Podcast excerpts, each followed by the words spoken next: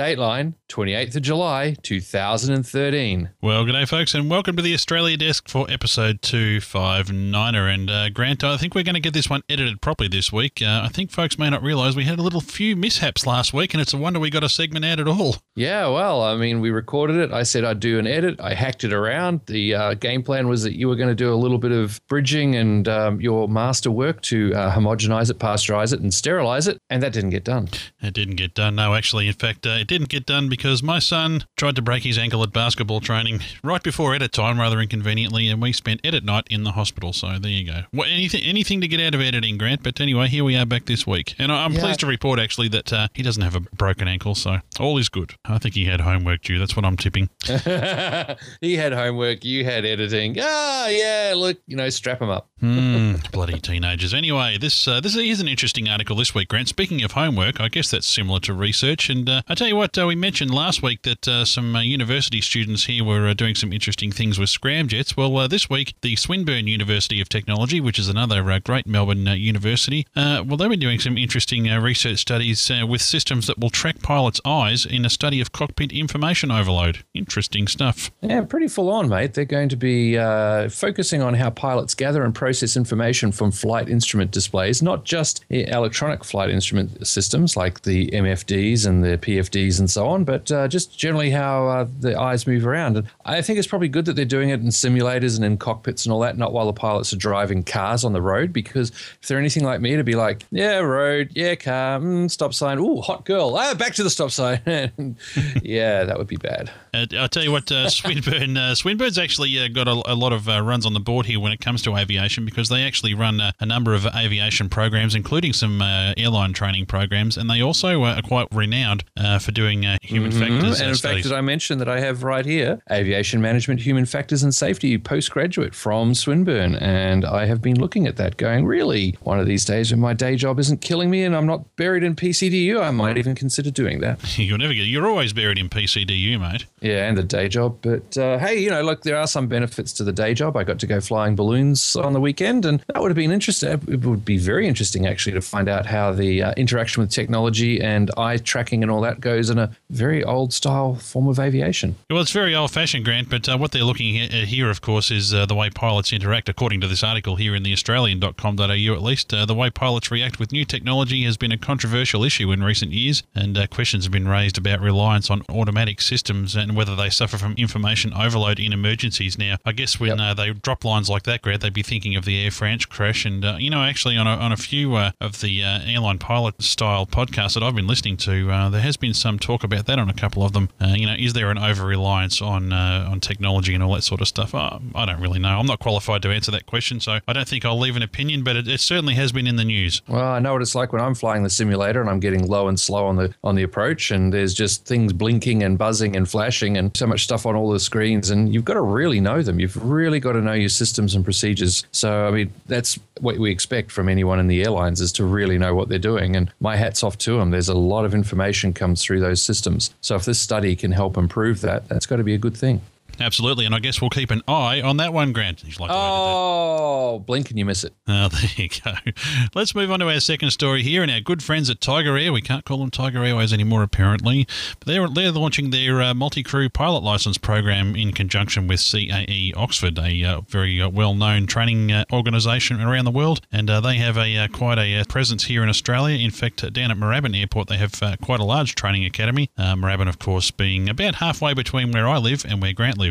Roughly, yeah. That's pretty much right on, actually. It's about 20 minutes for both of us to get there in most traffic conditions, but it's going to involve Oxford Aviation in Melbourne and Singapore. They're going to have some cadet pilots coming through, which is, of course, the big new trend for airlines. Well, not that new, because it's been done before in the past, but have cadets come through. You train them your way. You bring them up through the ranks. And in this case, they're also adding the MPL, which is the Multi-Crew Pilot Licence. Now, we've been looking at this for a few years, and Australia is doing a bit to introduce these and kind of leading the way somewhat in the MPL world, either directly for Australian pilots or for Asian pilots. The MPL is quite interesting in that it trains you for the CRM environment of a cockpit in a modern airliner. You can wind up with a pilot's license and you've never really gone through and learnt to fly to full level a Cessna or a Twin or things like that. You've done some training in them, but you've also done a heck of a lot of training in a simulator. So you come out with an MPL, but you've never really had a PPL in the process. I'm sure this will be, speaking of controversial programs, I think this will be amongst many, more seasoned airline pilots. Now, we sort of mix with a lot of them here in the course of our activities, with the podcast. And I find that, actually a lot of it, I reckon it's split 50-50. Some think it's going to be disastrous and some are, a little bit perhaps open-minded to it. Yeah, it's interesting to see how this will go. Tiger Airways is going to push ahead with that and doing it in conjunction with Oxford. Their facilities there, at least here in Melbourne, are excellent. And when you talk about Cessna 172s, their fleet down there, they've got, I reckon, probably 6 to 10 aircraft, somewhere like that. All glass cockpit Cessna 172s and very, very nice aircraft. And some of the instructors down there are some of the better ones you'll find around the place, that's for sure. It's interesting here, Grant, looking at this article here that talks about it in AustralianAviation.com.au. It looks like in support of the program, they'll also be offering other regional programs. They'd like to expand this, and they'll be opening an ab initio ground training location at their new training centre over there in Singapore. So it's certainly something that they're going to push ahead with. And as we know, with all of these sorts of things, once one airline starts it, you can bet that plenty more will follow in their footsteps. Now let's move across the Pacific and talk about our friends at Fiji Airways. I guess we can call them our friends, Grant. I'm sure they're lovely people, and I'm sure they love us. Well, we've been saying nice things about them ever since they changed from being the flying fruit tingle.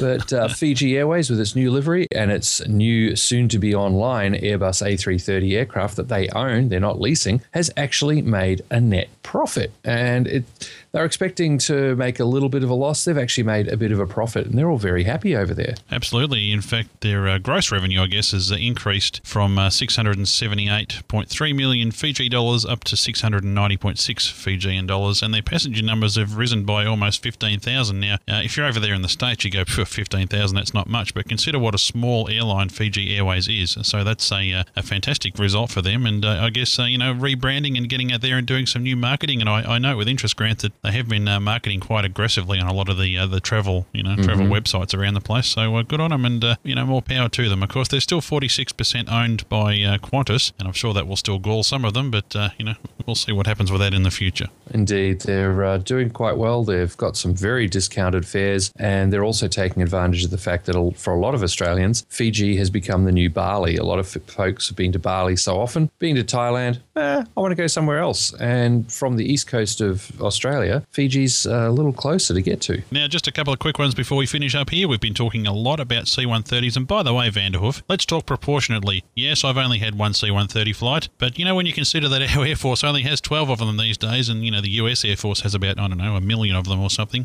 I think proportionately speaking, I'm probably ahead of you. Just saying. Anyway.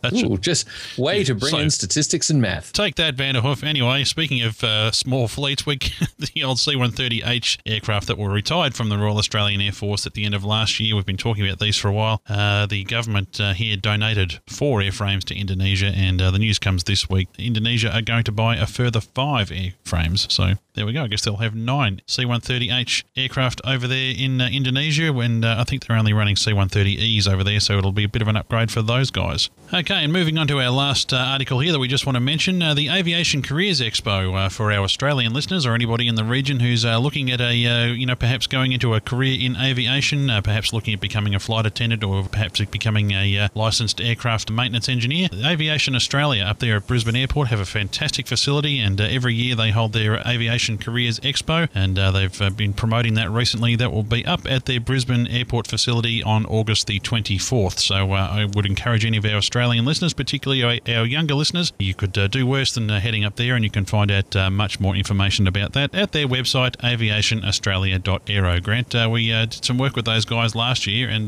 boy, they really have some great facilities and really do a great job. Certainly do, mate, and I'm looking forward to hearing what's happening with this year's event, and see if we can't get anyone from the team to pop along. Well, that's everything we have for you on this week's Australia Desk. I tell you what, Grant, I'm hoping to return to ground school. Grant, I am that close to getting my BFR now, just that close. Like, all I've got to do is remember how to fly now. Well, that one little detail. You've got all the laws, though, so you know all the rules, and if you know all the rules, you're safe. You can just jump in a plane and fly. You don't have to have all of that practical stuff, because after all, we're trying to legislate safety and professionalism and all that, aren't we? Isn't that the whole purpose of what they're trying to do? Yeah, something like that. Well, maybe Maybe I should put in for one of those MPL jobs at Tiger. I'm sure they'd take me after all those nice things I've said about them over the years. That could be one way to get your refund.